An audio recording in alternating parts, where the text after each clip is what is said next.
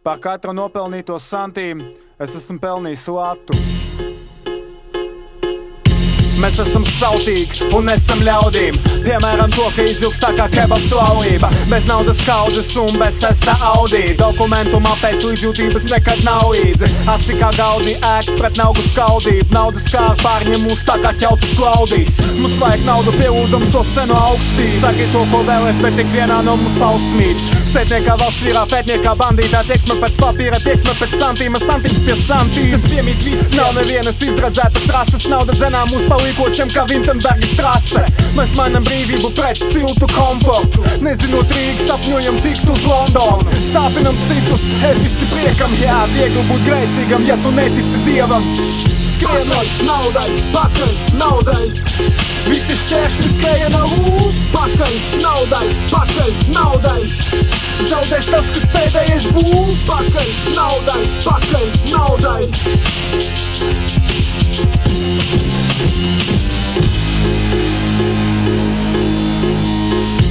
Dzīve esot ielenam augas, sievietēm nekaujās, tāpēc es te piešu paudzes, izmetu ringā sasitu un par to ieguvu balvu ar uzrakstu. Tu sasiti pats savu dzīvi, apsveicu dauni.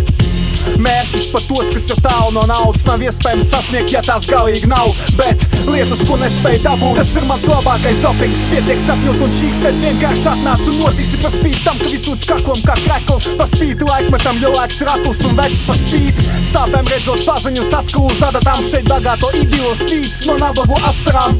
Latvijā notika karš, bet neviens nemanīja to slēp iepotēt optimismu terapiju. Satiekot dievu man uz ādas būs krevelas un es teikšu dzīves laikā rāpos ārā no LSS. Pakaļ naudai, pakaļ naudai. Visi šķēršļi skrējienā uz pakaļ naudai, pakaļ naudai. Zaudēs tas, kas pēdējais būs pakaļ naudai, pakaļ naudai.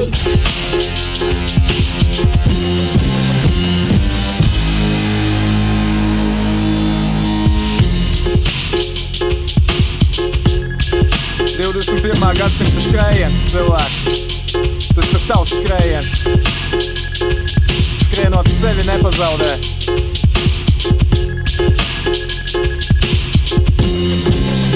Mēs visi piedalāmies.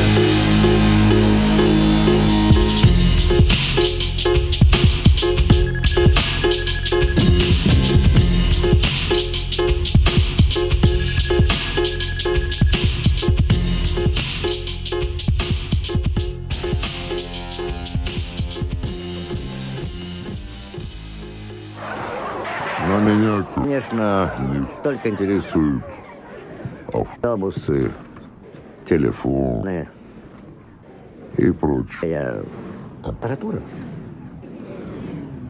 Совершенно верно. Благодарю. Только значительно более важный вопрос. Изменились ли эти горожане внутренне? Да. Это наиважнейший вопрос, сударь.